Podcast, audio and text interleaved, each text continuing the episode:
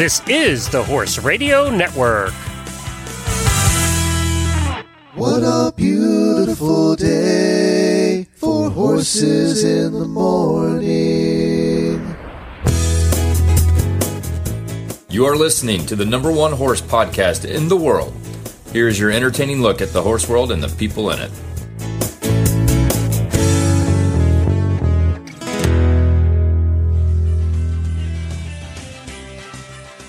Well, before we get the show started, Horse Radio Network for the first time has a wide selection of Horse Radio Network merchandise available for the holidays hats, saddle pads, masks, clothing, mugs, and so much more, either screen printed or embroidered.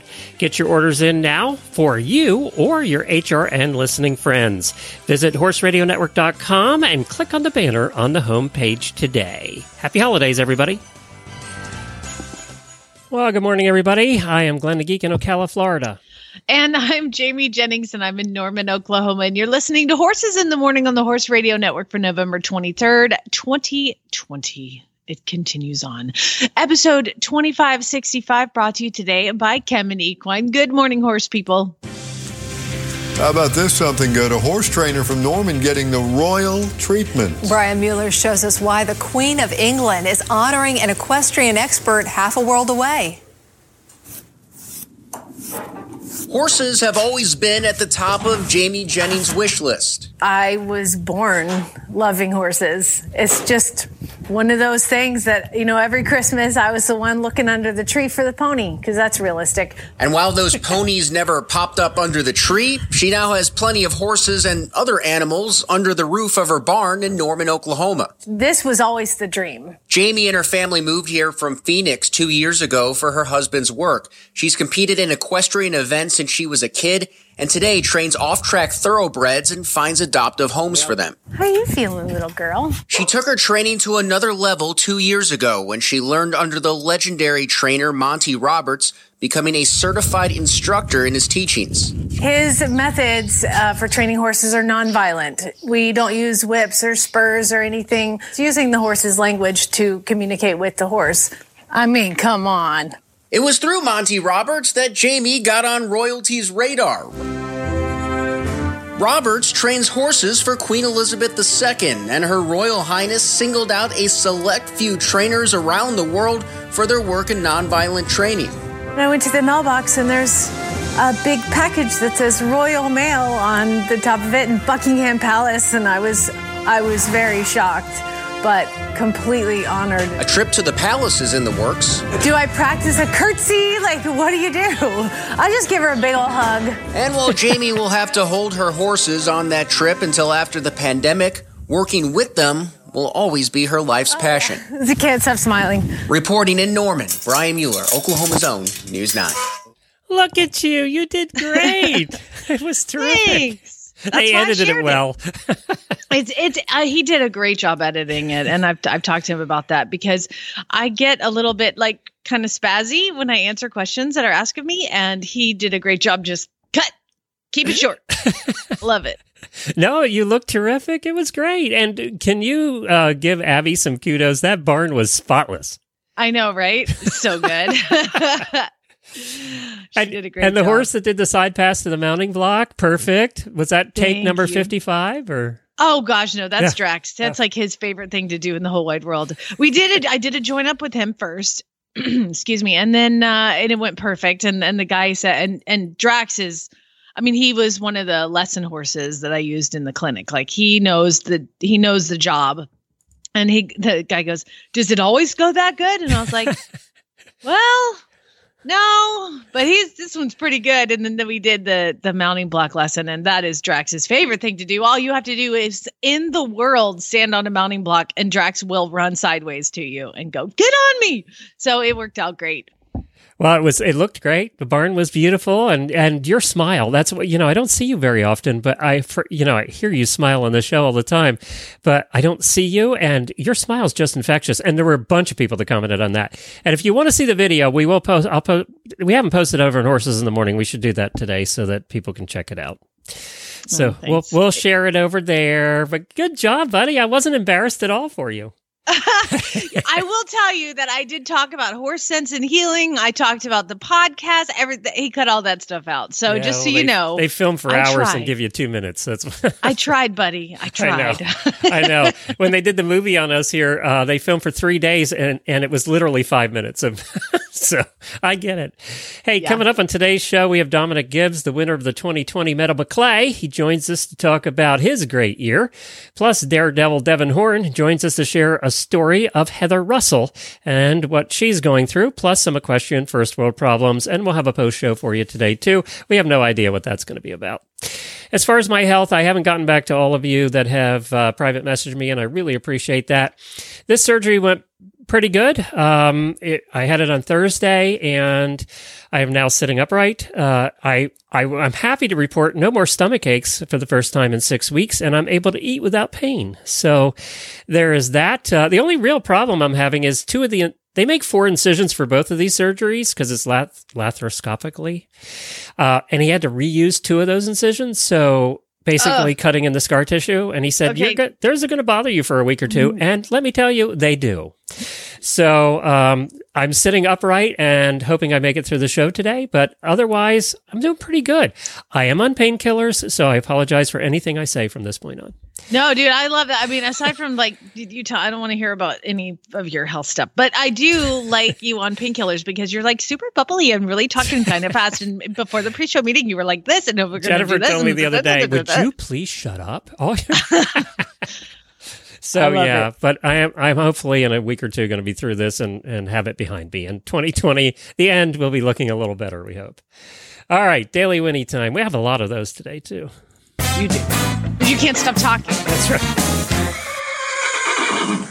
She's not in the house to hear this, but I'm going to give my daily Winnie to Jennifer because during the last six weeks, that's how long it's been, uh, she's had to carry on doing everything the shows, the network, the barn, the cleaning of paddocks, all those things I usually.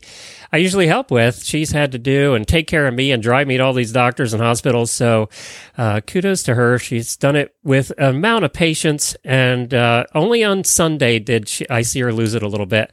But that was the first time in six weeks. So, uh, thank you, Jennifer, for taking care of me. And a shout out to all the nurses out there. Uh, I spent some time talking to nurses when I was at the hospital. Plus, as you know, Jamie, we have a lot of nurses that listen to this show, more than probably any other profession. And I heard from a couple of them over the weekend. Uh, one of them in particular works in the ICU in a rural county, and her um, her hospital is ICUs are full. And what I heard from the other nurses is they're full. COVID patients everywhere. They're starting to put patients in hallways and doing all that stuff in other rooms. So, uh, my, my, you know, we don't hear much about the nurses and doctors like we did at the beginning of this. So I'm going to give them a little shout out. They deserve kudos. And they were so nice to me when I was in the hospital. And that's got to be tough every day. So, uh, shout out to all the nurses out there. Plus, oh my gosh, they're amazing. yeah, we have some happy birthdays. Happy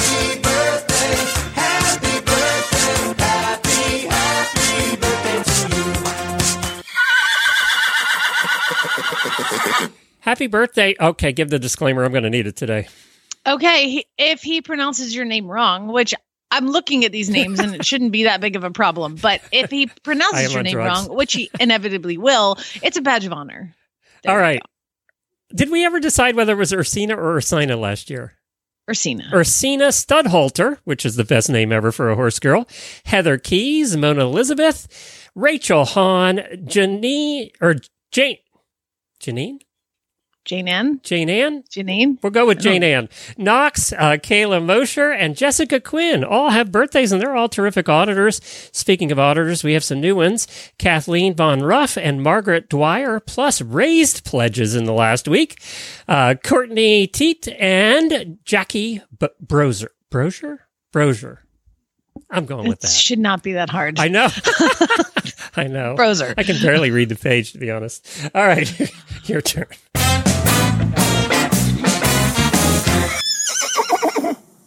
Finally, Glenn, a studies show that actually matters. There was research done. And finally, we know what is happening post COVID lockdown. A study was done after the eight week COVID 19 lockdown for eventers in Italy. Eventers were studied, Glenn, in Italy after a COVID lockdown. And guess what they found? They were all miserable and upset. Dressage is the most stressful of all three of the. Did we pay money to study this? we somebody paid money for that, Glenn. Somebody paid money. Why The don't they just ask us? on 54 national level, level eventing riders and um, national and international competitors. And the researchers found, write this down, no significant differences in eventing scores for show jumping and cross country before and after lockdown. However, dressage scores were significantly worse, a result reflected in post lockdown anxiety levels. Levels of anxiety before competing in cross country and show jumping phases were similar before and after lockdown, but this was not the case for dressage, which significantly higher anxiety scores were recorded after lockdown. Hold on, let me get this straight. And by the way, they renamed dressage stressage, which I really, like really that. like. So the stressage portion of the eventing was the most um w- was the worst okay like they dressage was the worst scores and the highest anxiety and i want to know what the covid had to do with that because like I, I have a theory me, on that. I'm I have so a theory. Everybody was that. depressed. They really didn't want to practice dressage. They just went jumping. yeah That's probably my theory. true. Who wants to practice dressage when you're locked up and depressed?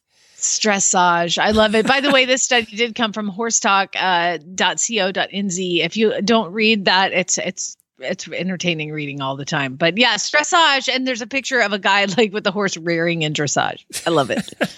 I do have uh, uh, other news in the world of dressage. Actually, it's funny you mentioned that. You remember Stressage. Stressage. well, now there's some uh, big level riders that are more stressed because uh, remember the FEI came out and said we're going to require as of January 1st, 2021 that top hats are out and everybody has to wear helmets for all dressage competitions. And then the, mm-hmm. the real top elite riders were, especially the Germans, and the, and those guys were trying to get that revoked because of tradition. I do want to say Michael Jung looks adorable in a top hat. Oh my god. Okay, Well- carry on. The FEI came out at their meeting last week and said top hats will be outlawed at all, outlawed at all competitions. They took they took the petition in mind but rejected it, and uh, the, basically you're going to have to wear a helmet at all dressage competitions for all types of competition as of January first, 2021. And can I say kudos to the FEI for for doing that? And uh, I am just, I hear this and I'm like, great. Well done, you. What the hell is wrong with the rest of equestrian sports? Seriously. well, one at a time. We're knocking them off. Hey, I have a little bit of sad news, if I can tell you. And this is a month old, and I do not know how I missed it. And I am so sorry. But I started wondering, like, when is Winx going to have her first foal? And superstar Australian race mare Winx, she lost her first foal last month in October, mid October, and so I didn't know. And so I, I finally went researching and digging, and turns out she lost her baby. So anyway, they're uh, they're they said their thoughts and attention at the moment are ensuring that Winx remains healthy, and it's a traumatic time for mother and those involved. And Winx is the center of our attention following the loss of her filly this morning. Do they Oh. do they wait longer to rebreed after they've lost a filly than they do would normally? Guess it I don't know. I mean, I don't. huh? Yeah, exactly. I don't know why she was in full to I Am Invincible. I don't know why she lost the full. It doesn't say that in this article.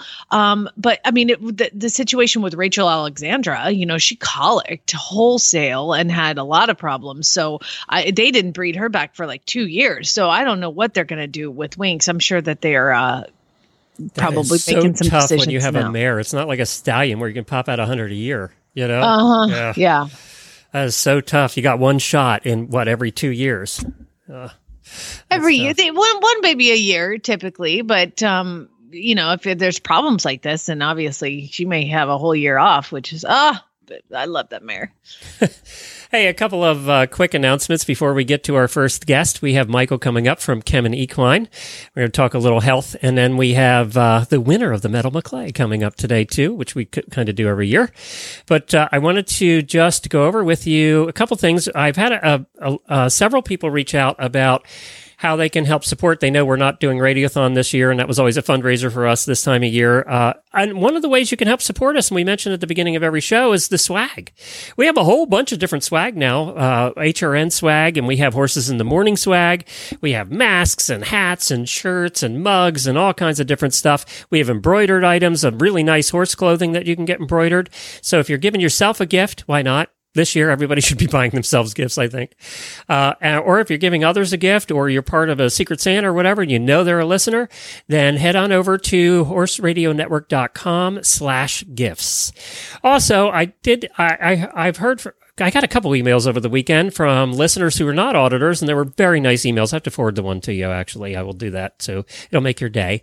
But, oh, good. Um, one, you know, a couple people expressed disappointment with Radiothon, but they understand. You know, thank God, I would not have been able to do that this year. It just would not have happened. So. Well, you had, uh, fortunately, you had actually kind of decided to Ugh. to cancel it before the, all this even happened. Yeah, well, when we had when, before I had the first surgery, but then all this, ha- I would not have done. it just wouldn't have happened. It was, it's a lot of work. It's hundreds of hours of work. Well, I'm disappointed and super pissed.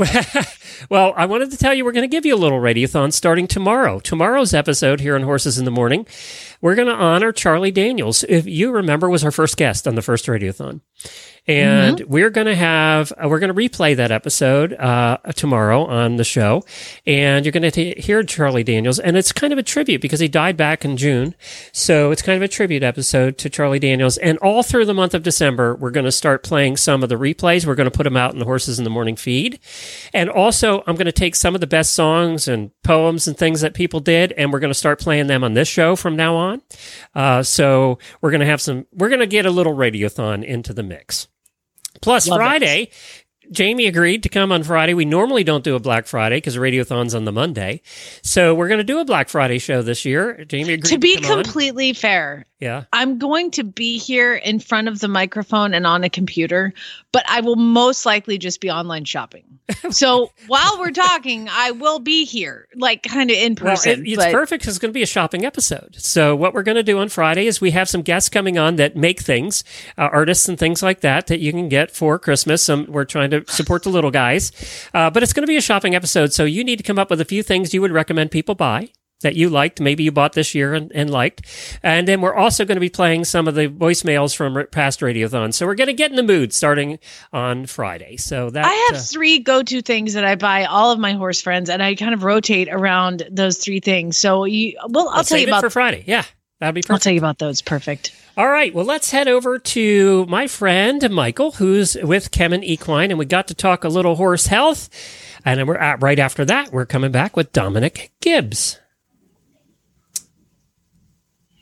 All right, cut there. Oh, you're not going to actually play it live? Yeah, I'm going to play it. I just couldn't find it. oh, I'm like that. Nine minutes was my time to get organized for no, my. No, yeah. We're hold on a second. Three, two, one. Well, we have Michael back here. He's the equine specialist at Kemin Equine. And I asked Michael to come on today because we've heard from listeners and, you know, in 10 years, we've covered about every health thing you can cover here on Horses in the Morning. And two of the things that we've covered is, is Cushing syndrome or PPID and then also equine metabolic syndrome, EMS. And I think people get kind of confused between the two. And I wanted to have you on today to kind of explain the difference between the two and how age and, and other things play a factor in that.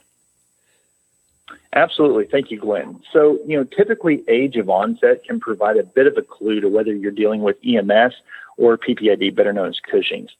So it's important to, to kind of clarify. EMS is typically seen in these middle-aged horses. So think eight to 10 years old, but it can affect a lot wider range. So five to 20 years old. Whereas PPID or Cushing's is, it's usually seen in these older horses with onset around those late teens. One study out there actually indicates that to 20% of older horses may suffer from Cushing's. Now, these are averages, and there's always those outliers. So if your horse doesn't fit into those, but you see that it has maybe some of the symptoms, it could be one of those outliers. I have a fat middle aged pony, so he would be more toward I would say uh, more more on that EMS. Yeah, that's what I was Ponies thinking. typically, yeah, they're they're usually metabolic cases. See, my, my wife always warns me of feeding him too much because of that. So, all right. So let's take age out of it. What are some of the other differ, uh, differences? So Cushing's, uh, it's important to know that it's really an endocrine or a hormone disorder. And what happens is there's there's this reduction or this loss of dopamine, and that's a neurotransmitter, and it has this inhibitory role on a section of the pituitary gland. With that loss of dopamine, that inhibitory effect or that section of the pituitary gland, it experiences excessive growth and it releases an increasing amount of hormones such as ACTH or the stress hormone cortisol some of the signs that your horse is suffering from PPID or Cushing's is it can have that persistent coat. And if you've been around horses very long, you've seen those horses that have that nasty, ugly, curly hair that just never really sheds out in the spring or summertime. Um, also, it leads to a loss of muscle. So you start to see a diminished top line. Um, their croup starts to get kind of uh, flabby, we can mm-hmm. say. Um, they'll start to get a pendulous, saggy belly, so they get that big old gut on them. Um, we call it the hay belly or an increased incidence of infections. So you start to get those persistent small infections that don't go away with that just uh, that minor treatment. Excessive sweating, increased water intake, lots of urination, lethargy, and very very commonly uh, laminitis. So that's Cushing's. Where you know with EMS, where's that come into play? So you know, up to 30% of PPID or Cushing's cases may further be complicated by the occurrence of EMS. Uh, and this is oftentimes where that confusion comes in. So EMS is really a, just a collection of meta- metabolic abnormalities. That includes insulin resistance um, or higher than normal insulin levels. So horses with EMS, they have these increased levels of fat deposits in the neck. So think of that cresty neck, um, the tail. So they start to get that, that fat that accumulates around the dock of the tail, and they're more likely just to be overall obese, and they can suffer from hypertension and increased systemic inflammation. And we've talked about that before. That that that adipose tissue, those fat cells, they can actually increase the amount of cortisol that's produced. Um, dietary management, just such as reducing the amount of NSCs, those non structural carbs, so sugar, starches, and then along with exercise, it may improve the health of those horses suffering from EMS. As I had mentioned earlier, EMS tends to affect those middle aged horses, so those that are not typically affected by Cushing's disease. And since so many of these horses that have PPID or Cushing's also suffer from EMS, there's this possibility that EMS could really be a risk factor for Cushing's but we really need to do more research to confirm that uh, without a shadow of a doubt. You know, and you always hear people talk about laminitis as a factor when they bring up uh, Cushing's or EMS. So, where does laminitis fit into the picture? And it's the one my wife's always threatening my pony with when I overfeed him. well, you know, and I've experienced that. I actually had one, uh, one, one of those really easy keepers, and over time, just uh, without being cognizant of the problems, it, it, it became a, a, serious issue. So it's common for horses with Cushing's, um, EMS, or both to suffer from insulin resistance or that decreased insulin sensitivity. Now, this prevents uh, the slow uptake of blood glucose by the cells. In the hoof, this condition has been shown to lead a high, to a higher risk of laminitis. So the diet of any at-risk metabolic horse, whether it's PPID, EMS, or both, uh, with a history of laminitis or documented insulin dysregulation, we must limit the amount of those NSCs, those uh, starches and sugars. This not only includes reviewing the feeds that are supplied, but this also is limiting those horses to that lush, fast-growing pasture. So it's what we see in the spring, um, early fall, you know, when that when it's really, really green.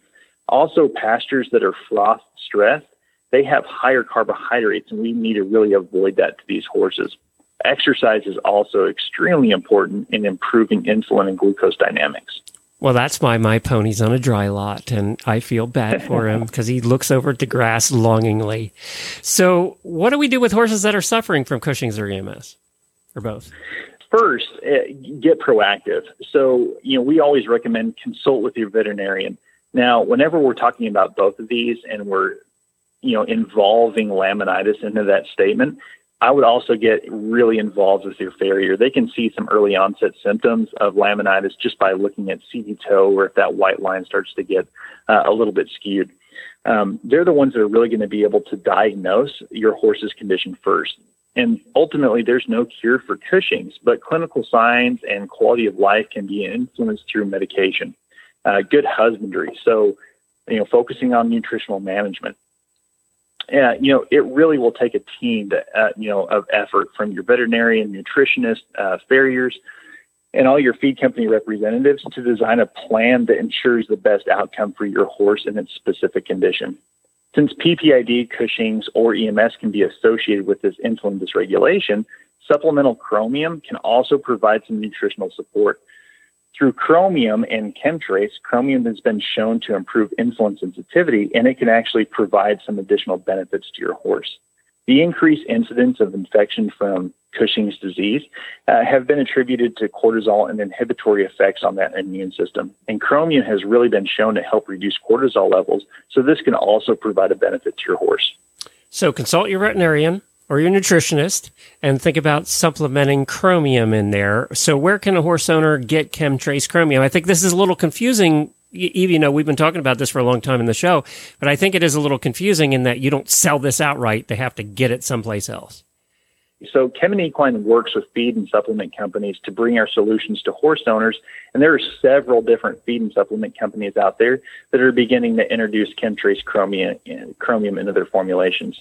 Uh, you can find some examples or some options out there uh, on our website. It's actually a Kemin Equine Buy It Now page.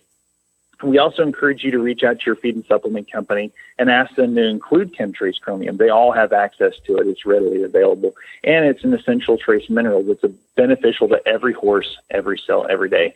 You can visit kemin.com slash chromium EQ for more information. Okay, so I know some listeners have been reaching out to you guys to ask questions about this, and I know people have questions about Cushing's and EMS and how all of that works is it best for them to go to the Kemin Equine Facebook page to, do, to reach out to you, send a message? So they can contact us via the website, but uh, it's also very easy if you just follow our our Facebook page, Kemin Equine Facebook page. They could submit questions there, and all those questions come back directly to me. All right, sounds terrific. I encourage listeners to do that. And again, you visit kemin.com slash chromium EQ for more information. Thanks, Michael. Well, we appreciate their continued support, and uh, it looks like they're going to be continuing into next year. We're happy to announce as well. So, thank you to Kemin. And apparently, uh, Michael said he has talked to many of our listeners, and, and, they're very happy with the response. So, we appreciate our listeners uh, supporting our sponsors. That's all good news. All right. Awesome. Uh, today, on the show, we have a tradition of having the winner of the Medal Maclay on every year. It's the 137th running of the National Horse Show this year. And of course, there was no audience at the Alltech Arena at the Kentucky Horse Park. It used to be in New York, and then they moved to the Kentucky Horse Park. A record of 255 under age 18 riders took part this year. Man. There's a lot of hunters going around. Um, and coming out on top of that was Dominic Gibbs uh, riding a horse named Scent 15. I did go to that uh, one or two years when we lived in Lexington, and let me tell you, it is a long day watching that many riders go around and round and round and jumping. Uh, but uh, it's for a horse husband, it's a long day. But uh, these kids imagine are, being the judge. It's like the Super Bowl, though, right? For kids in that in that discipline, it's it, you win that, you're the you're the you're the star. You're you yeah, have you're our the bragging Maclay rights. Winner. Yep. So let's get uh, Dominic on here, who I think is from Colorado. We'll find out. I want to hear about Scent 15 too. It's a Hanoverian gelding. Hello. Hello, is this Dominic? This is him. Hey, this is uh, Glenn and Jamie. You're on Horses in the Morning. Thanks you for joining us. Thank you. How are you guys? Good. So, what part of the country are you in? Right now, I'm at home in Colorado Springs. Okay, good. Are you on a speaker or talking directly into the phone? I'm on speaker. Yeah, can we have you talk directly in? It'll be a better connection, I think. Yeah, sure. All right, cool. Is this better? Yeah, much better. Thank you for that. So, is it snowing there? You cold and wintry? It is not snowing, but it's set to snow later this week. Oh, good. Well, good, I guess. Do you head south Yeah. then in uh, January? Uh, we'll go to Florida right after Christmas. Right after Christmas. Okay. With everybody else, you'll be. I live in Ocala, so you'll be passing by me on the way to Wellington. Uh, yep. so tell us a little bit before we get into a little bit about you. By the way, congratulations on winning this year. Quite an accomplishment. Yeah. Uh, but tell Thank us you. about your horse. So my horse scent is a dream. There's really no other way to describe him other than that. Um, he's been excellent in every single exercise I could ever possibly think to put him through. It may take him one time just to get it down, but he always feels like he knows exactly what I'm asking. He's always been such a great partner to have. Um, he's a 12 year old Hanoverian, and he was a stallion, a, a, bi- a big jumper in Europe. And when I got him, uh, he had never done any equitation before, and we had to geld him, unfortunately, to have him eligible to get his to brain compete. back. yeah. Um, but he's been a great partner for me, and we've both come a long way in the time that we've been together. you know, this is every teenage kid's dream is to have a horse like yours. You know that, right? Absolutely. and I feel so thankful to actually have him. I bet you've had quite a year too. Um, you've you've won a bunch this year, and it's been an odd year. Was it? I mean, you've been competing for a while. Was this? Did this year seem odd to you because of the whole COVID thing? Did it seem different, or were you just doing your thing?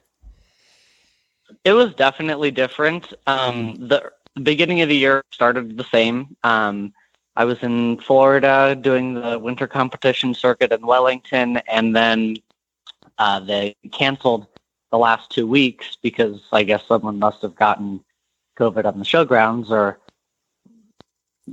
something like that, and it seemed like the whole world closed down at the time. And then after that, I went home for a little bit just to take advantage of this time, and I knew I wouldn't have been able to get home until November, so I decided to take that opportunity to go home, see some friends, do some outdoor activities that I might not be able to do You on got, a normal you year. got to see And snow for then- once this winter. I know, right? um, and then after I spent some time at home, then I went back out to Virginia during quarantine and spent some time at my jumper trainer's barn there and really got to build some relationship with the horses. And I, I thought it was great. We would we were able to do some things that we were never able to do. We went on some epic rides that lasted three or four hours sometimes. And um, it, it was just a great experience. I got to live in a camper, the back of the farm, and it was just something that I never would be able to do on a typical show year. So, do you think actually that the break might have helped you in your competition after then later this year? I think it did. I think that it really let me go to the basics um, and not have to worry about the show next week and I have to get ready and don't jump too much, et cetera, et cetera. And I, I thought that it really helped me and my mental game with going back to the basics, doing smaller exercises, and making it a little bit more difficult for myself at home. So the show ring seemed easy. So, you know, you went. Was this your first medal, clay, or were you, did you compete before? I competed in the Big Eq finals last year too. Okay, so you've been there when that stadium's full of people, and you've now been there when it's empty. Uh, is it easier for Yeah. you to compete without the audience, or is it is it you know is it easier or harder without the audience? Did you find? Um, you know, I don't really. The the audience doesn't have a huge effect on me. I kind of just get in the zone and tune everything out as soon as I step in the ring. So unless I'm at some World Cup finals in Europe where they're all screaming during my round, Right. I don't think that it's going to have a, a huge toll on me while I'm in the ring. And I get this question all the time about you guys who who are you know under eighteen and doing the circuit and all of that. How do you do school? I get that question all the time. Yeah, so I don't know how most kids do it, but I've found it to be the easiest way to just do online school. And I struggled a bit in my earlier high school years. I was enrolled in a public school, and I was trying to be on this crazy traveling competition circuit, and it it didn't really work out for me because I would never be home, and since my home is halfway across the country, it would just be a lot harder for me. And so I just decided to go fully online with a school that's based out of Wellington. And so far, it's really helped me because they not only are online, but they actually have teachers. So I'm able to have some human interaction and some teach me the curriculum, which I think that's helps me a lot. Boy, it takes a heck of. I worked at home all my life, pretty much for for all of the jobs I've had, and it takes a hell of a lot of self discipline. It must be because you got all these horses to ride too. Uh, it must be take a lot of self discipline to sit down and actually do your schoolwork. yep, and this is where this school actually really helps me out. They've got a set schedule for my classes, so it's just like I'm enrolled in normal school, except I can kind of move the school hours and set it to where I want, whether I want to ride in the morning, do school in the afternoon, or vice versa. I set that at the beginning of the year, and then I can just have that schedule. Yeah, it's kind of a regular. That, that's probably better because if you have to do it on your own totally, then you you always procrastinate, right? So, uh, it's, yeah, it's, it's, probably better this I way. I found that found that out the hard way. When I was enrolled in public school, I was kind of in like a dual enrollment. Um, we're in a city where there's an Olympic training center, and so this high school was used to having a lot of elite athletes per se, and they had a system where you could be half enrolled in the public school, so you'd be there for half a day, and then you would do like two online classes for the year just to keep up with credits, and that allowed you to go and do your training all afternoon, and it it helps me for the time that I was here enrolled in school in Colorado Springs, but once I started doing more shows on the East Coast, I um, enrolled in an online program where there was no teacher, and I really fell behind in school, so I needed to find a different way to do it. yeah, I would have too. Uh, so let me ask you this: you know, we talk about the pressure of this year and and everything that you know has happened this year for everybody, right? Um, mm-hmm. Now, Medal Maclay is a lot of rounds. Okay, it's multiple rounds to pick a winner, and you're going into the final round with wh- how many people are in the final round again? Uh, there were 24 in the second round, and then there were four in the test. Okay, so you go into that round of 24. How do you deal with the pressure? Yeah, I mean, you're like 17 years old. How, how do you deal with the pressure, or is the pressure something that you've never had a problem with?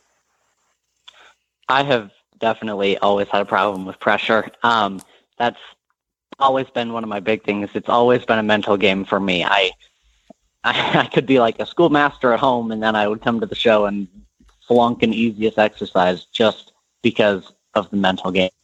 And so I've really been working on that in the past few years. I've talked to some sports psychologists, and they've given me some different exercises to help cool my nerves in the competition ring. And it's really been helpful, and I've used those exercises, and I kind of just have to drain myself of all emotion right before I go into the ring and just focus on the horse, focus on the ride, and rely on my training. I was just reading, actually, Glenn, that one of the the best things that we can do for ourselves, if you are, especially at, at his level of uh, the competing, is to find a sports psychologist. It's becoming very normal to do that. Yeah, I mean, I know a few different kids, not everyone, but I know a few different kids that have talked to some sports psychologists, and all of them have really been successful lately. And I don't know how long they've been talking to them, but I think that it's really shown in their success. I would recommend it for you, um, except for you won, so you're fine. now I'm still gonna keep doing it though. I mean, don't change it if it if it works. Uh, all, all his competitors are saying, "Don't call that guy anymore." we, don't, right. we don't want you talking to him anymore. Jamie, you did a song. You do a song when you're in the ring, right, or in the warm up ring. It depends on how I'm feeling. Yeah, but if I'm in the warm up ring, um, I come up with a song. Like if my horse is really tense, I'll come up with a song that like talks about like kind of like a Bob Marley type song, you know, everything's gonna be all right, or like uh-huh. I don't just if I have a horse that's like a little bit behind the leg, I'll come up with something exciting. And yeah, but again, a sports psychologist told me that you sing the song out loud that you want to emulate when you are in that warm up ring. That's a good idea. So you don't have a song, Dominic, that you sing in the warm up ring? See, I was going to make you sing it, but now you're telling me you don't have one. See, I was going to have you sing it on the air for us, but He's smarter than you are. he knew what was he knew what I was doing there. well, can- I'll I'm sing. sure my mom has a lot of songs. do you uh, are you going to go to college? Or are you going to continue full time uh, riding? What's going to be the scoop? I'm going to go to college. Um, I have a few different choices on all ends of the spectrum on types of schools that I'm applying to. So, um, my riding schedule within the next four years, I guess, really depends on what kind of school, whether I I'm going to take a gap year. I'm still trying to decide on that. Um, but after college, for sure, I'm going to go professional and try to represent my country in international competition. Well, I have no doubt that you will. And, uh, you know, I wanted to mention earlier that your horse, uh, is, uh, your trainer actually was also a Medal Maclay winner, right? Yes, uh, Stacia was a Maclay winner, and my other trainer, Katie Prudent, won the medal finals and the USET finals. They must have been Okay. pretty happy with you. Yeah, they were all ec- ec- ecstatic. I bet they were. well, congratulations again. Uh, we're so excited for you, and good luck at school, wherever you choose to go. And uh, we know that we're going to Yeah. be seeing you at the Olympics someday. I sure hope so. Thanks, Dominic. Appreciate it. Thank you. And then get a get Have some good- skiing in while you're out there. Oh, I will. Trust me. All right, thanks, buddy. Bye. Well, there you go. Well spoken too. Uh, yeah, really good. Yeah, so uh, neat guy. We're going to be seeing a lot of him. There's no question. You could tell the confidence he had. Just you know, we've talked to so many teenagers that you wonder how they won because they seem to be lacking confidence, but he had so much confidence. Oh, there's no Yeah, he's good. no doubt. You want to tell us about Wintec? Uh, I would love to tell you about Wintec. Glenn, Wintec has always made riding easy and comfortable. They combine world leading innovations and high tech materials and lightweight, weatherproof, and easy care saddles. It's easy to see why Wintec is the world's number one synthetic saddle brand. The comprehensive Wintec range offers not only cutting edge designs, but new standards in fit, comfort, and performance benefits for both you and your horse. Brand new to the USA is Wintec's line of specialist conformation saddles for your high withered or your wide horses. The new Wintec 2000 high wither all purpose saddle is perfect for those high withered thoroughbreds.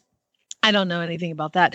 Uh, the new Wintec 2000 wide all purpose is a grippy saddle to suit your wide horse. And the new Wintec Pro Wide Dressage is grippy dressage saddle that suits the wide dressage horses. So Wintec is the official saddle sponsor of the United States Pony Club and the American Riding Instructors Association. Visit wintecsaddles.us to see the complete line of saddles or visit the nearest Wintec dealer. That's wintecsaddles.us. All right, coming up next, we have a question First World Problems, and then Devin Horn joins us, of course, a regular here on Horses in the Morning, part of our family. So we have uh, and, a, and a post show for the auditors. But right now, are you ready? Uh, let's do it. First world problem, first world problem, first world problem. Remember that if you have an equestrian problem, it is a first world problem. Okay. So that's just the world that we are living in. And uh, these were all submitted by our auditors. And on Sunday night or Monday morning, we'll put a post in the auditor's room and on Facebook. Auditor's room sounds like a bedroom. I don't do that. Um, it's in the auditor's bed. Uh, You better quit while you're ahead. God. Um, I'm the and- one on narcotics. What's your excuse? uh, you were just rubbing off on me or sending it right down the line. Uh, so if you want to submit one of your equestrian first world problems, you can always email me, but you can also be an auditor. How do they do that, Glenn? Go to horseradionetwork.com and click on the auditor banner on the right side of the page. And for as little as $3 a month, you too can join the party. And uh, there's a, they're doing a Secret Santa, right, this year? Yes. So if you have not joined the Secret Santa and you want to be a part of it, you go ahead and I find think it's too late. there. I think they did the last drawing last night, from what I saw. oh, never mind. then But there's like 100 people involved in the Secret Santa this year. It's great. it's crazy, crazy, crazy. I know I'm in it. I'm in it this year only because I like getting presents. um, All right, let's hear these problems. Oh my God. I- I'm reminded it's been a really beautiful uh, uh, November here, and October was, aside from the ice storm, was nice too. And I realized because I, I used to live in Arizona. You guys know I moved here from Arizona. Uh, and Hannah lives there, and she says it is still 90 degrees and hot and sunny, and it's almost December, and I'm so tired of melting in Arizona. The horses are all fuzzy and take an hour to dry after 15 minutes in the round pen. I wish clipping were an option because we'll want that extra hair for that one week in January when it gets below 32. Listen, all you have to do is do a trace clip, clip under the neck and all that in the chest. I, I'm speaking from experience here. Um, the the one week you can blanket your horse.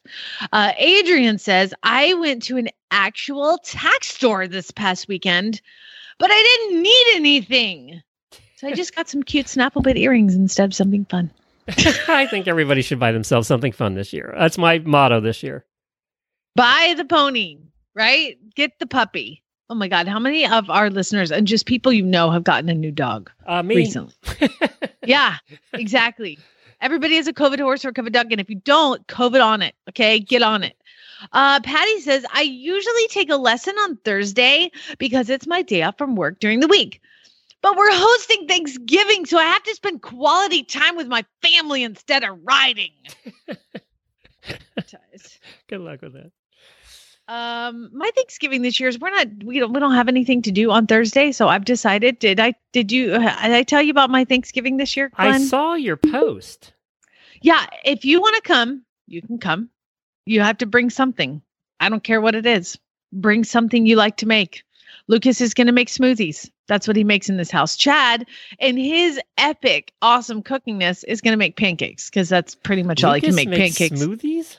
Yeah, he just dumps it. He dumps everything into a blender, and most of the time, the smoothie will come out gray. yes, there is chocolate, and he says that's his secret ingredient. M&M's.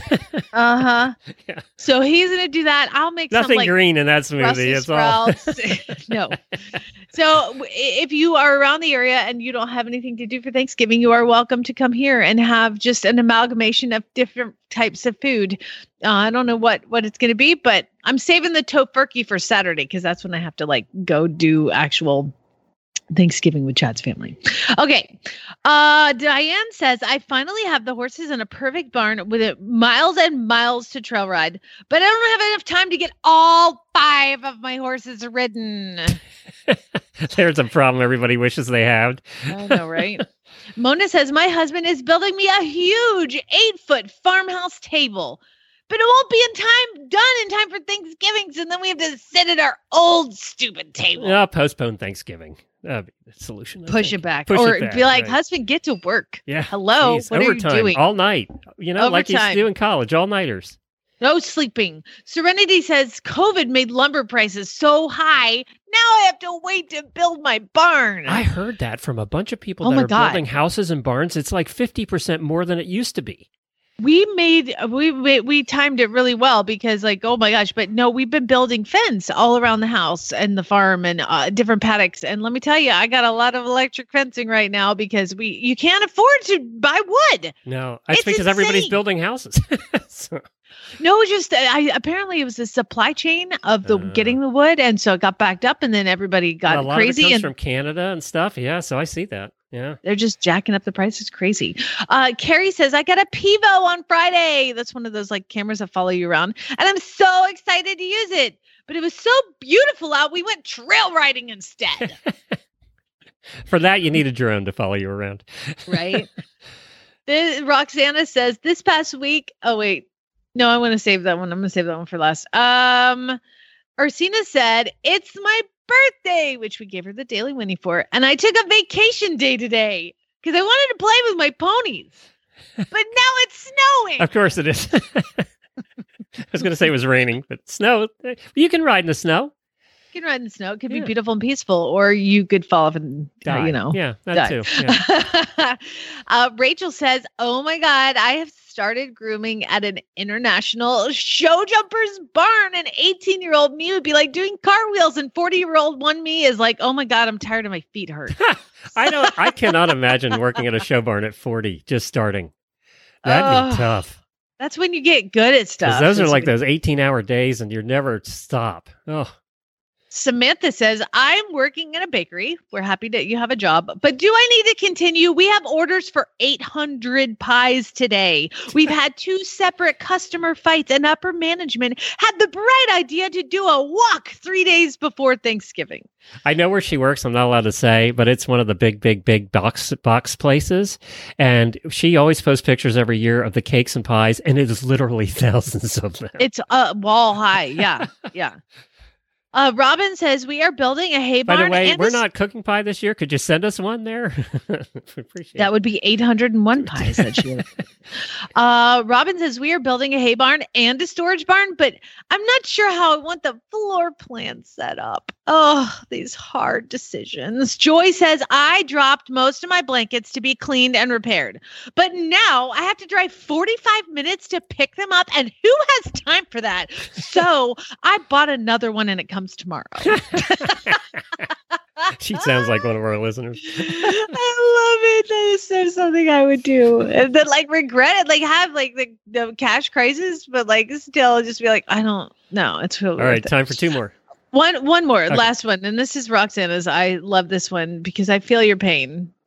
This past week, I took engagement pictures with my fiance and my horse.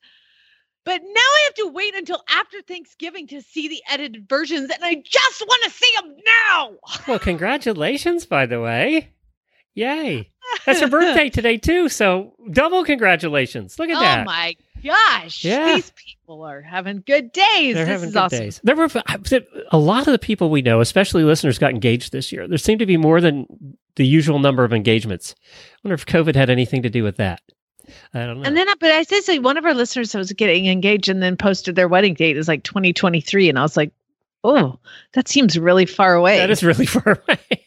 that is really. I had it. We had a couple family weddings that did postpone this year till next year, um, but I think a lot of people did that. But the wedding business must be hurting right now. yeah. Uh, you know what isn't hurting that I read about yesterday? And then I want to do something fun today. I want to do something fun next, which you're not going to like. So, uh, Uh, you know, we've heard about a lot of things that are doing well this year. One, campers, you know, travel trailers, RVs are just selling out. You can't find them anywhere. Another thing is electric bikes. They can't keep them in stock. That's another thing that went crazy this year.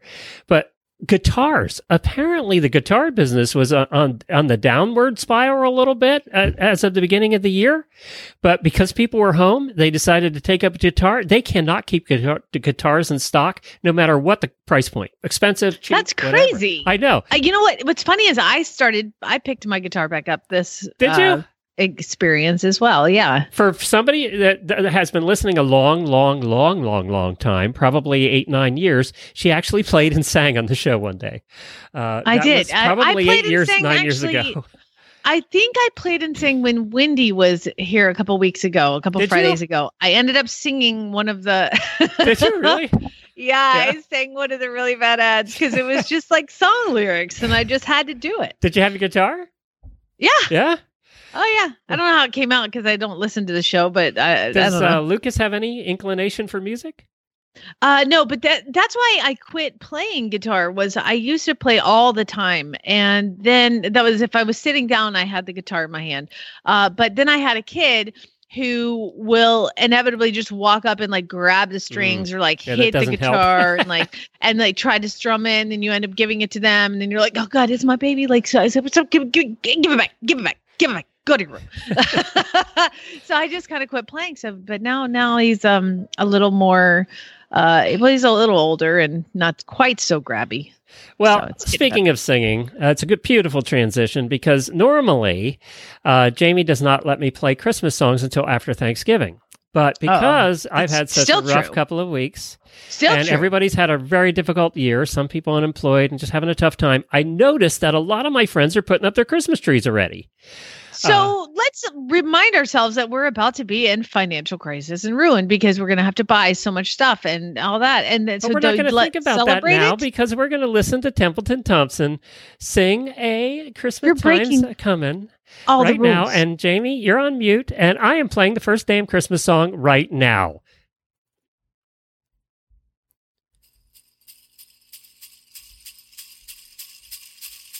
Can't you hear those bells? Can't you hear those bells? Can't you hear those bells?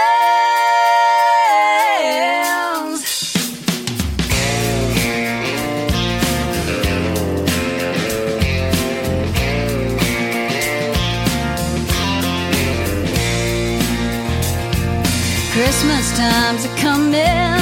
Christmas times are coming. Christmas times are coming, and I know Snowflakes are falling. My old homes are calling. Tall pines are humming, cause Christmas times are coming. Can't you hear those bells ringing, ringing? Joy, joy, hear them singing. When it's snowing, I'll be going back to my country home. Cause Christmas time's are coming, Christmas time's are coming, Christmas time's are coming,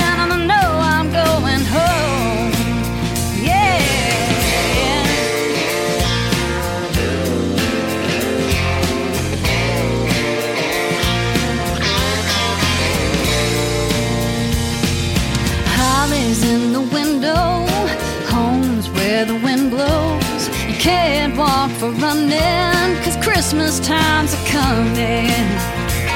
Can't you hear those bells ringing, ringing? Joy, joy, hear them singing. When it's snowing, I'll be going back to my country home.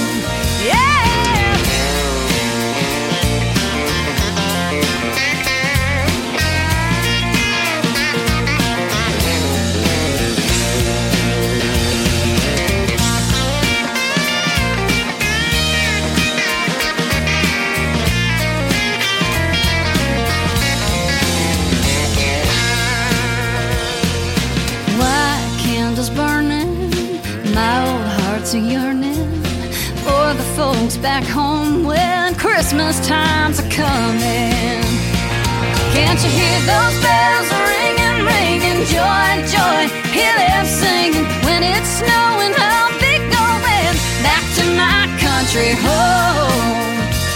Cause Christmas times are coming, Christmas times are coming, Christmas times are coming, and I know I'm going. Christmas times are coming, Christmas times are coming, Christmas times are coming,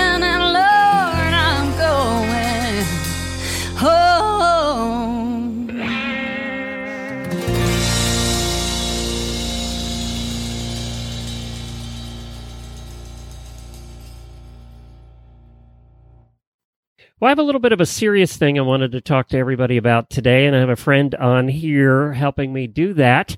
Normally, we have Devin Horn on here when she's some, done something badass or is completely idiotic, and we talk about it.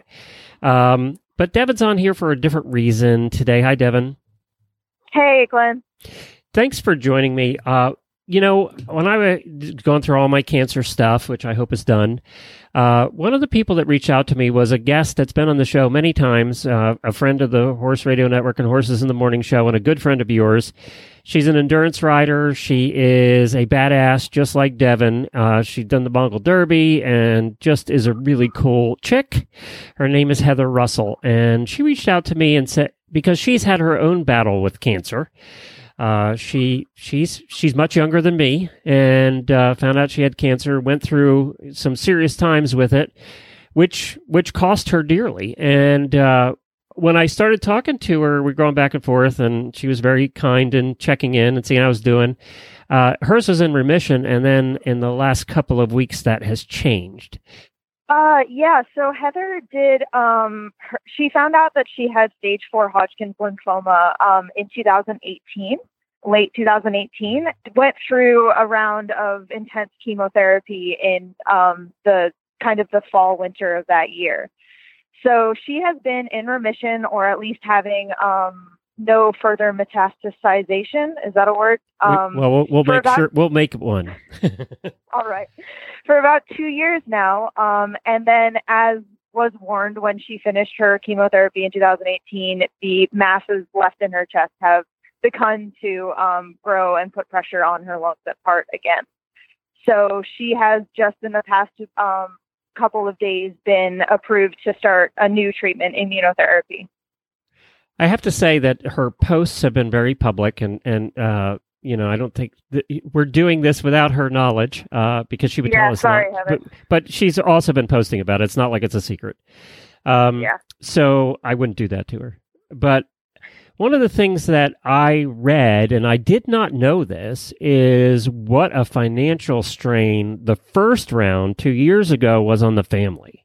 Heather ended up selling her ranch and the majority of her horses in order to support the the first round of chemotherapy. And at that time, we did a GoFundMe for her, and we're able to raise a little bit of money to help the family um, transition because she has a husband, Travis, and two of the world's best teenage twin daughters to support as well while she's going through here. Um, but yeah, it is a financial strain, um, and unfortunately, in this country and in America, this is a reality that a lot of families face. I'll give it give everybody an idea. I know I, I maybe mentioned this on the show before, but my first surgery a month ago, colon resection, and I was in the hospital for five days, so I was there for a long time. But the total bills now that the hospital and doctors have billed the insurance companies one hundred and seventy thousand dollars Yeah, that's insane. for five days. I mean, it wasn't like Yeah. you know I was there for a month. Now, thank God I have insurance, and you know my deductible is fairly low, and and without it, I don't know that I'd been able to have the surgery, or we'd be in Heather's boat where we'd had to just sell everything. You know. Um, Yeah. but now she's going through this again, and the the the treatments that she's getting now are. You, it took her a while to get approved, and you know, this round, from what I have read and from what she has said, is pretty tough. And the reason I'm bringing this up is we don't often go on here about GoFundmes. It's not something we do on a regular basis. But because of my battle with cancer and then seeing what Heather's going through at a much younger age with kids and everything else and what she's been through before, it's been heartbreaking. And I know it's been heartbreaking for you because you're her, one of her best friends. But you, we've started another GoFundMe, and I'm just asking if you if you have a chance this holiday season to help. I know I went in and did it right away uh, to help out a horse chick, a super tough horse chick who's going through a really tough time, and we don't know what the prognosis is now. There's hope, at least, anyway. Um, yeah. Um, for listeners who may not be familiar with Heather, um, or you know know kind of a little bit about her, she's an endurance runner, uh, endurance rider. Um, she's been involved in the endurance sport since she was a junior out in Utah and California. Um, she's an ultra runner. She's done 50 mile races. She, you know, runs with me any chance that she can. Um, she finished the Mongol Derby in 2014 in a top 10 finish. So this is not, you know, a girl who's not tough. You know, this this is one of the most incredibly fierce women I've ever met. She makes me look like a lazy person on a couch on a normal day, which is not easy to do. no, you make me look like I don't do anything. So there. She's had two great years in remission with her family. Um, she over this past um, summer, she was feeling good enough to do some really cool challenges, like the COVID Derby that I set up um, as a challenge in August. She won it. Uh, she took her little string of rescue horses and rode a thousand kilometers faster than anybody in the world could do. Um, she's a fierce horsewoman. Uh, before her, and, and she, she's a fierce horsewoman. She's a fierce competitor, but she's also literally the nicest person that you'll ever meet. Um, you talked about her reaching out to you while you were going through your cancer treatment. That is just everyday Heather. I mean, uh, she texts me every morning to find out how my finger is. I broke my finger last week. Um, and she texts me every morning to make sure that I'm okay. and that's that's just the person that she is. You know, she she doesn't accept help. She she doesn't ask for help. It's really hard to get her to accept help, but um, if you have it in you, this is a this is a woman that's worthy. And and the listeners know we don't do this a lot. You know, this is something that uh, we do when we feel very passionate about it. Um, and you know, she is a member, of, just like you are. You're she's a member of the Horses in the Morning family because we've been covering her and talking to her for years, and and also Cancer Family now. You know, so. Um, I, you know, I, we're going to post a link to her GoFundMe in today's show notes, and I'll also put a link up on our Horses in the Morning Facebook page today. But uh, you know, if you could do anything uh, in this holiday season to help out a little bit, um, y- she's not asking for this. This is something that Devin and I are doing, and we're probably going to get yelled at. We are absolutely going to get yelled at. But I'll, we're also pretty tough. We can take it, Heather. Just bring it on. Yeah. Uh, you're worth it. That's what we want to tell you is we love you and you're worth it. And uh, it's something that that I feel very passionate about. You know, I I uh, pick out a cause a month that I feel passionate about, usually horse related in some way or form. And Horse Radio Network donates is something we, I don't talk about much. Uh, but uh, Heather, you're it this month, so uh, we're also going to hope that uh, some of the listeners chime in and help your family out. So you know you can't lose a farm again because you did that before. So we just want to make sure that you keep what you have and that you can keep your your kids going and your horses going and your husband going and everybody sane. And we definitely wish you the best uh, with this treatment. I know it's going to work because you're too tough for it not to work. Uh, and we're all rooting for you. Thousands of people around the world rooting for you now. Absolutely. Thanks, Devin. Appreciate it. Yep. Thanks, all right, Glenn. now go take care of your finger. well, we wish Heather the best, and uh, I will post a link to that on the Horses in the Morning Facebook page to her GoFundMe. Uh, I'll, I'll do that uh, before the show comes out today, so you can head on over there and find that. Well, uh, I think that's it for today. We're going to wrap it up. I think it is, But- but, we're going to have some post show to talk about. Okay, good. I don't know what we're talking about, but that'll be fun. Uh, we have Charlie Daniels for you tomorrow from the first radiothon that we did.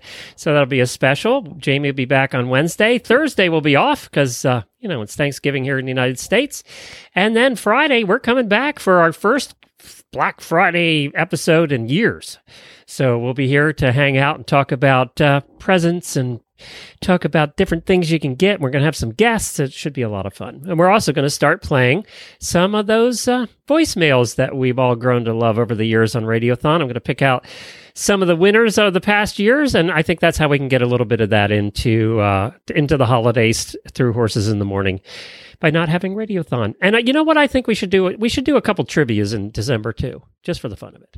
I love it. I love it. But as of now, I'm going to talk to you as soon as in the post show uh, about some uh, Thanksgiving fun meals that you can make from 1950. 1950? Okay.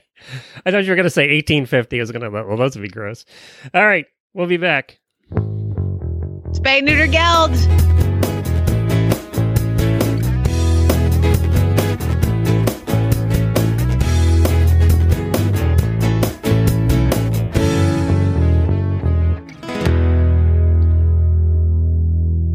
Oh, I made it. Uh, actually, Good it job. helped having those recorded bits because I could get up and walk around a little. Uh, but laughing hurts. I learned that. Yeah, yeah, it sure does. Sure does. I'm sorry about that. Well, hey, some of the Thanksgiving meals that some of the I, I found a post Yeah. and it's from the 1950s.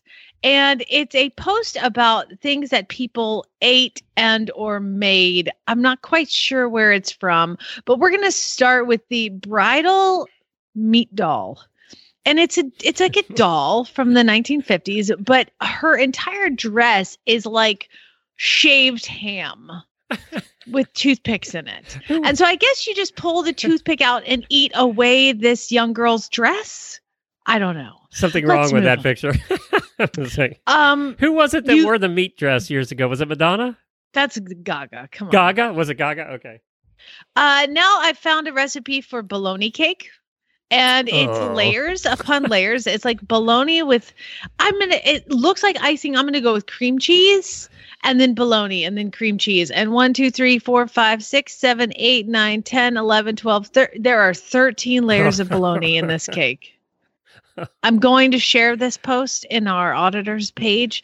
Um, but the that next was my I- mom's uh, go-to sandwich when we were in, in uh, you know school where she's pack us lunches. It was bologna sandwich. Oh my God. My mom would make literally bologna and mustard in between two slices. That's what it was. That's what ours was. Was no, there's no lettuce or anything. You didn't want any green stuff. I was like, how much do you care and it was white bread. It was Wonder Bread. It was always Wonder Bread. Oh, yeah. Wonder Bread was cheap, and we had four boys in the family and go through a loaf a day. So My dad wouldn't let us have white bread, but I would have killed for anything different than that wheat bread with mustard and bologna. Did- that is like when did you they- go vegetarian? When I was nine. But What'd she do after that? Just give you the mustard and the bread? No, she still made me lunch. Like I was gonna eat that. Did you throw it out? Oh yeah. Oh no, I'd usually give it to somebody Yeah. if they would take it. Um, but no, I was I was nine when I quit eating all meat except for chicken. I was 11 when I realized she can't force me to eat anything after that. um, but that's what you she made my entire. an independent little cuss. Oh, I would imagine I would. I mean, there's a reason she is. My mom can't hear this, can she? No. Dude, I am having like, real problems with her. Like, she's so passive aggressive. It's like, I can't, I can't, I can't even like. Remember the whole like. I got a letter from the queen, and she's like, Yeah. "Oh my god, I have anybody in the entire world to ever get a letter. I never thought it would be you." That's my mom. Don't make me And, like, hurts. the, the news the news thing comes on and she was like you know uh, uh, she, first of all she calls me and i'd send her the link and she's like oh okay great um jamie guess what yeah i i, I answer, she answers the phone she's like i'm so excited i'm like oh thanks what's going on she's like our chicken's finally laid an egg okay cool mom thanks uh That's but, the difference between proceeded- family and and uh, friends. Because what's the first thing I said to you? God, your smile's beautiful. I don't know. I've gotten something something weird going on with my mom, but she like she that was her response. And then she was like, you know what? It's funny. Um, and I told my friends this too when I showed the, I showed them the link. I couldn't get much more than the first 30 seconds to work, so I didn't show them all of it. But I did tell them at the end, you know what? I realized you use a lot of different accents all the time. And you sounded really funny at the end. The beginning Okay. sucked, but you sounded great at the end. Okay, mom. Thanks for that. Um, another thing that you was know, on it- here you from she's the, at the age when you get to a certain age, they don't give a shit what they say anymore. they don't care. It's it's not that age thing with her. Just i mean she's the one who like when i had a child she's like oh my god you're a good mom. And i was like thanks. And she's like total i never thought that you would ever be a good mother Yeah, but she's probably not the only one that was in that camp. You waited a while. i said that to my brother and he was like i never thought you'd fucking do it either. So anyway back to the 1950s here is a I remember being a little shocked myself, actually. That not that you would be a good mom, that you were even having a kid. That was yeah, Yeah. no that was shocking to me too um okay. but, hold- when I hold my side, it doesn't hurt to laugh, so you can keep going. Okay. Um, there's a picture of um, it says try, and again, this is from the 50s. Try penicillin, made from mold. You can get this drug from your doctor or prepare it yourself. And it's a lady holding moldy bread. Was that a real thing? That's not how you get it. Good God. Um, I there's wonder a how many people tried that. uh, Frank same ones that are drinking bleach right now to get rid of COVID. So, so the same Yeah. people. Exactly. Francaroni loaf is what it looks like to me is like you've taken a, a mac and cheese and you've put it in a loaf pan Okay. and you've inserted Good but so like far. you poured the mac and cheese over a bunch of hot dogs and then across the top you put olives What? Green or black? green with the pimentos in it Oh, now my mom used to take cut up hot dogs in the macaroni and cheese. She would do that. We would have that as kids. yeah but no no you gotta Not decorate with it. olives on top. Um, here's a pie that encompasses the entire Thanksgiving. If you took gelatin and you put at the bottom layer turkey, Oh. the next layer is uh, I don't even know what that is. I don't know. Well, I don't know what the next layer is. Mashed potatoes? It's something black, and then there's um green beans, and then there's peas, and then there's carrots, In and then Jell-O? there's gelatin, and it's uh, entirely cased in gelatin, and it's Oh. called terrine of garden vegetables. that sounds like something they would have served in medieval England. Now, uh, I was going to tell you about the actual thing that I oh, there's a molded tomato ice cream, and there's a recipe. See, I, how are you at putting sweet and savory together? For instance, there's this big kick. I love bacon. I know you don't eat bacon, but I love bacon. But there's this big kick for chocolate covered bacon. I tried it once and almost threw up. I cannot add that kind of sweet with that kind of savory. I don't want Uh, them together. I don't know. I don't really want tomatoes in my ice cream, and I love No, everything either. tomato. You know Yeah. what? Maybe we'll try it. Um, I'm I don't want broccoli in my ice cream either. So there, you know. Oscar Mayer's Oscar Mayer came out with this thing. Oh my god! It is a sack of sauce in a can of meat. What? You take a sack of sauce and you pour it into the can of meat, and you have an instant meal. What what kind of canned meat? I don't know. Makes quick beef or Spam? pork meals with fresh cooked flavor. An amazing improvement in canned meat meals is Oscar Mayer's exclusive new invention, a separate sack o' sauce in a can o' meat. Keeps They sauce even and call meat it gravy. they call it sauce. keeps sauce and meat from mingling and losing their distinct distinctive flavors. Here is richer, fresher cooked flavor because only Oscar Mayer has a separate sack o' sauce. Get Oscar Mayer sack o' sauce in a can of beef, pork, or wieners. The canned meat Wow. started back then. That's when it started. Was after the 30s and 40s, and it was out of necessity because they had to have a way to preserve the meat. Oh, meat in a mold. Oh, that's terrible. Cold ham mousse. No, Oh, not gonna no, do no. that. I like Ooh, ham. it's No a, a little trick that makes a treat. 7 Up in milk. Mix chilled 7 Up in cold milk in equal parts by pouring the 7 Up gently into the milk. Do not stir. The 7 Up adds a light and delicate flavor, making a delicious blended food drink. Mothers know that this is a wholesome combination. The addition of 7 Up gives milk a new flavor appeal that especially pleases children. Oh my god, I've never heard of that. Tuna and waffles. But that was the days when they were giving one-year-olds Coke. You know, so they were feeding them drinking Coke. So you know, it really settles your stomach. Ooh, there's a recipe for broccoli cake. Any lots of things in a jello mold. I'm sorry. they, Is they that doing a lot salmon wrapped bananas? back then. Cup steak puddings, ham and bananas hollandaise. What's the weird thing your family would serve at, at the holidays? Was there a weird thing? No, but I'm going to tell you what the weird thing that I'm going to serve. Okay, Okay. And I'm going at to serve potluck this uh, Thanksgiving. at my potluck Thanksgiving. And I think it's very important to get a visual, but I'm going to, de- try to describe it as much as possible. And I will make a tweak uh, for the mayonnaise. I will use Can- um, whipped cream. can I start this and can I just say that this is something I would not eat in a hundred years? Right? You might eat it. You Yeah? might, uh, Okay. especially when you see it, because it's so beautiful. Um, you take leaves, uh, lettuce leaves, and you put I, lettuce. I was leaves- picturing you out there raking the leaves. no, no, no, no, no. Lettuce leaves. This is proper food, Glenn. Okay. And I want you to create the visual in your right, I'll- I'll- mind. I'll- let me close my eyes. Okay, I'm ready. okay, it's on a bed of lettuce. Lettuce leaves. You take it, uh, four pineapple can, like you know, in the can you can get the pineapple that's already cut and Yeah, sliced. Yep, yep. And so you stack four of those up. Okay, then you take half a banana and you jam the banana down in the middle of the hole of the pineapples, and then at the top of the uh, banana that's sticking straight up, you put some whipped cream on the tip, and then you put a cherry on top of that, and that is called the crafty candle salad. Glenn, place a lettuce leaf on your favorite plate. Stand several pineapple rings on top of the lettuce. Position half a banana in the hole of the pineapple. Top the banana with a smidgen of mayonnaise. Add a bright red cherry on top of the mayonnaise to resemble a burning flame for the crafty candle salad, or it represents a giant dick. And it is awesome. And I'm so excited to make Preteen boys are going to have fun with that. I am going to make this and it's going to be amazing. and if it's a big hit, I might take it to the in laws. I doubt it. It's a little bit, I mean, this shit is dirty, dude. and so I showed it to Who Lucas. came up with that idea? it's from the 1950s, Glenn. Oh, it really is was? in this thing. Yes, I did not make this up. I can't make this. up. I'm going to share this right now. Uh, share to a group. HRN auditors. Okay, that You know, shared. the only way I can eat that canned pineapple is if it's cooked. I can't eat it plain. It's just not very good. Who cooks canned pineapples? You cook it, It's you cold. heat it up.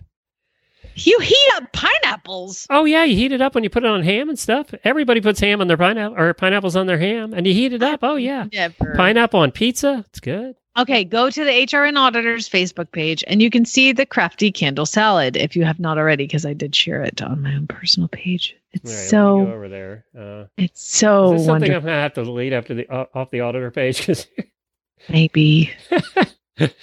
I had to delete one yesterday. I forget what it was. Sorry, whoever got deleted, but uh, Yeah, I delete stuff. I don't see it. It's not there. Let me see if I can find it. Oh yeah, we're gonna delete that off the auditor page. Although, No, you are not. It is what I'm making for okay, it has the others on there too, so it's just not highlighting uh, just that. Uh, Is that not beautiful? That is a work of art. that is Glenn. a work of art. That's for sure. Oh, let me look at I some of these other pictures. Get off the dirty one, which is basically three fruits, and it's very dirty.